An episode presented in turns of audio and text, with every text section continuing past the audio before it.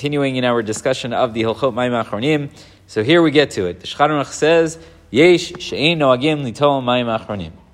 There are some who don't have this. Now, we introduced it by saying it's chova, it's required. And we went into all the different details. And now, at the end, Shulchan says you should know that there are some out there that don't wash Mayim Achronim. Says the Mishnah Berurah, Shega, no, sorry. Says the Mishnah Berurah, Mibdei she'ein melach stomim matzoi beinenu. Number one, the concern of melach stomit, this special uh, salt of Sodom, which is potentially dangerous, which God forbid could cause a person to become blind.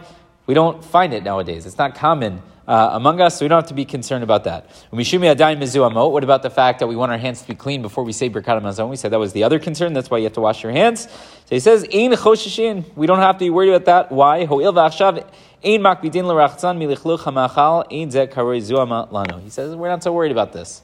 Okay, another way you can spin it is that uh, we usually don't get our hands dirty because nowadays, uh, as opposed to maybe uh, in the times of the Gemara, so uh, we have more cutlery, we have plates, we have serving pieces, we have napkins, we have like all kinds of different ways to keep our hands clean. And many of us, I would say, uh, we probably would, wa- if our hands were dirty, we'd wash our hands anyway, right? Even in the middle of the meal, uh, certainly at the end of the meal. So maybe this is not going to be a concern. So both of the concerns that we had, melach stomit, in our hands being uh, dirty. So he says, whatever dirt is on there, clearly we don't care about because the stuff that we care about we would, we would get rid of. And anyway, our hands are relatively clean, and we don't have this uh, uh, salt from Sodom, so therefore we don't have to worry about it.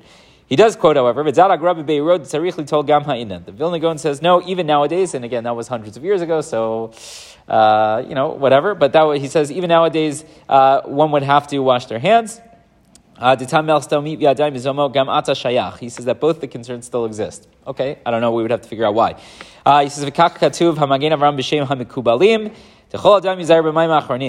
He says in the name of the Magen Avraham that we also have to be worried because the Kabbalists say that uh, Mayim Achronim is not just about Melech Stomit, and it's not just about Yadayim Mizuamot. So this is going to be important. We'll have to talk about this.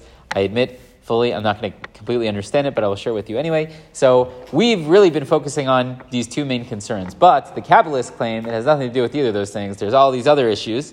And that's why, even if your hands are squeaky clean and there's no melech stomit, there was no salt on the table, there, you haven't had salt in years, you still have to wash Mayim Achronim because of all kinds of mystical things that are taking place. The Magen Avraham says, even nowadays, you got to wash your hands. So we find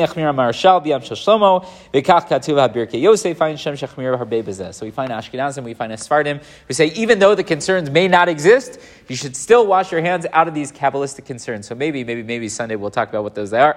Again, I don't completely understand them. But I will share them with you uh, anyway. But at least we're starting to see that there is such an opinion out there that we don't need to go ahead and wash Mayim Achronim. So if you've been at someone's table and they didn't wash Mayim Achronim, you don't have to. Uh, you know, worry about the uh, shidduchim for their children. They're going to be just fine and whatever. There are such opinions out there. But we see that the Kabbalists are uh, imploring us to do it anyway. So perhaps we'll continue to discuss this. Uh, everyone have a wonderful day.